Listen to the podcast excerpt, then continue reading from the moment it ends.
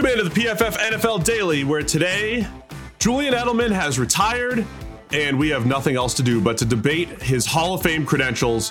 So Sam can't just let him walk off into the sunset and enjoy a nice career. We have to debate the Hall of Fame. It's all brought to you by DraftKings. Download the top rated DraftKings Sportsbook app now and use promo code PFF when you sign up to turn $1 into $100 in free bets if the basketball team of your choosing hits a three. That's code PFF to turn $1 into $100 in free bets for a limited time only at DraftKings Sportsbook. Must be 21 or older, New Jersey, Indiana, or Pennsylvania only. New customers only. Restrictions apply. See DraftKings.com slash sportsbook for details. Gambling problem? Call 1-800-GAMBLER or in Indiana, 1-800-9-WITH-IT. All right, Sam. Edelman retires, and because it's 2021, nobody can just say, hey, nice career. Three-time Super Bowl champion, Super Bowl MVP, came out of nowhere to become one of the best Patriots of all time. Of course, we have to debate his Hall of Fame credentials. So here we are. Where do you stand? Don't blame me, Stephen. The top four articles on NFL.com right now are all surrounding Julian Edelman. Um, so, yeah, look, start off by saying what a great career he had. Seventh round draft pick, quarterback out of Kent State, becomes the heir to Wes Welker, becomes the next great slot receiver in that Patriots uh, dynastic offense. Um, instrumental in helping them win three Super Bowls. Fantastic career. Absolutely belongs in a Patriots ring of honor. Does not belong anywhere near the Hall of Fame. Get the hell out of here with that. That's ridiculous. Oh man, so you just just throwing a wet blanket on a beautiful career by Julian Edelman. A, a lot of this buzz started after the 2018 season. Edelman was the MVP of the Super Bowl. He was fantastic. He was the catalyst on their game-winning drive. So most of the Hall of Fame buzz comes from the MVP in 2018. In 2016, he has one of the greatest catches in Super Bowl history on the two minute drive that tied up the game against the Atlanta Falcons. In 2014, another, you know, the game winning touchdown in the Super Bowl against the Seahawks. So it is moment after moment after moment. But I think the argument against is simply okay, the regular season counts too. And I like the point you made to me off air. I don't. I just want to steal it. How many other receivers have to go in above Julian Edelman before he actually would get in? So this is the thing, right? Wide receiver above all other positions has been this absolute nightmare for guys to get in. Cris Carter had to wait like years to get into the Hall of Fame. Cris Carter retired as the second best wide receiver in the NFL in NFL history when he quit, when he hung him up. I, I, Edelman has less career yardage than Jarvis Landry, who people aren't even sure is any good, right? Jarvis Landry, there's still a giant chunk of people who are like, eh, Landry's not even a good wide receiver. Um, like, there's a whole bunch of players like that. Nate Washington had more career yardage than Julian Edelman. Marshall Faulk, a running back, had more career receiving yardage than Julian Edelman. Larry Centers, a fullback, had marginally less career receiving yardage than Julian Edelman. That's why his entire argument has to be postseason, because the argument in terms of regular season is an absolute joke. Then when you look at the postseason, how much of it is just because he played for the Patriots and Tom Brady and therefore played in a million postseason games, right? He's second only to Jerry Rice in terms of postseason receiving yardage. But Randy Moss has double the number of postseason receiving touchdowns. So even in postseason postseason measures, it's a very much cherry-picked statistic.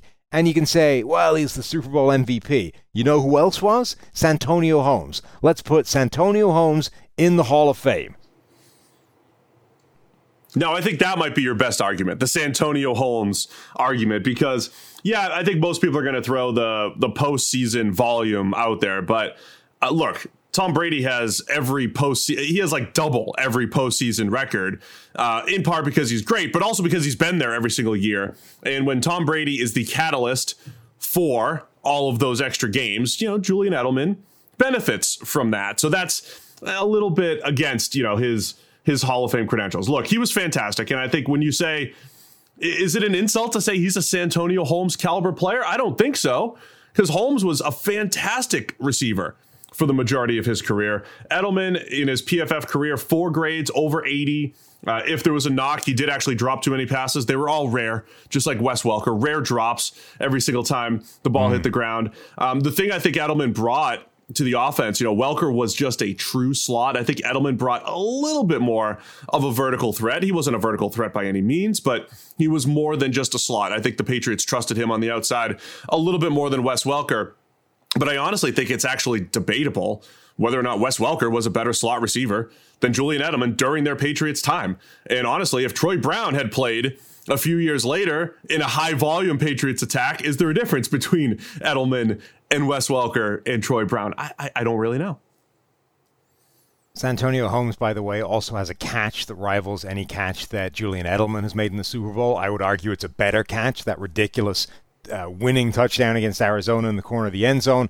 Santonio Holmes also has the same five touchdowns in the postseason that Julian Edelman has. Uh, as does, by the way, Hakeem Nicks has the same number of postseason career touchdowns as Julian Edelman, who isn't second in career postseason touchdowns. He's 46th in NFL history. So it depends what postseason statistic you're looking at, because the guys at the top, Jerry Rice has 22 of them, Gronk has 14, John Stallworth 12, a bunch of guys have 10, like, and then an absolute ton of players have more than the five that Edelman has, including Danny Amendola.